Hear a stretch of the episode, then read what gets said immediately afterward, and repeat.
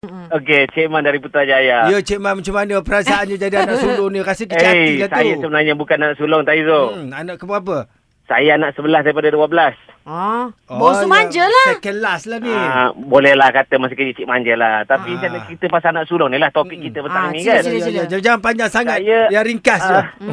ah, ya. Anak saya, saya ada anak sulung yang pertama ni. Ah. Baru 9 tahun. Hmm. Hmm. Okey. Tapi perasaan dia tu tak tahulah budak-budak sekarang ni. Hmm. Uh, dia kata macam kita ni memenangkan adik je. Hmm, Yalah. Jadi jadi dia rasa macam mak selalu marah dia, ayah selalu marah dia. Ya, ya, ya. Sedangkan memanglah za- sebab dia lagi sulung, Hmm, lagi boleh berfikir betul. kan. Ah, Tahu jadi tapi dia kena ambil Sembilan hati dia tahu, juga. mana Awak boleh. timang lah dia sekali-sekala.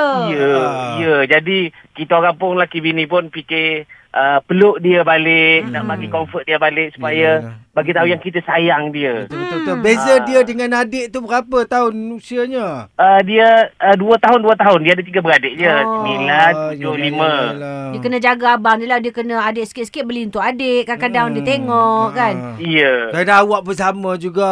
Eh, tak ada marah bapak pula. Yelah Eh, kita kena tapi kena yang sulung persiapkan. punya adik-adik dapat pakai second hand tau. Ah, itu sekali je Ah. Betul, betul, betul. betul. Lah, Adik selalu dapat second hand. Yelah second second hand pun lepas tu awak belikan lebih tu. Jangan buat pada abang tu. Kalau saya Yelah pun kalau saya adik jatuh kecil marah hati. abang ya. Kenapa tak tengok Ah, abang ya? Tak boleh ah, adik. Ah, Ah. yelah. Apa pun kita cubalah. Kata, Yelah, abang faham. jagalah adik. Ah, Macam yang tu kan. yang tak boleh tu. Abang nak main TikTok. Suria.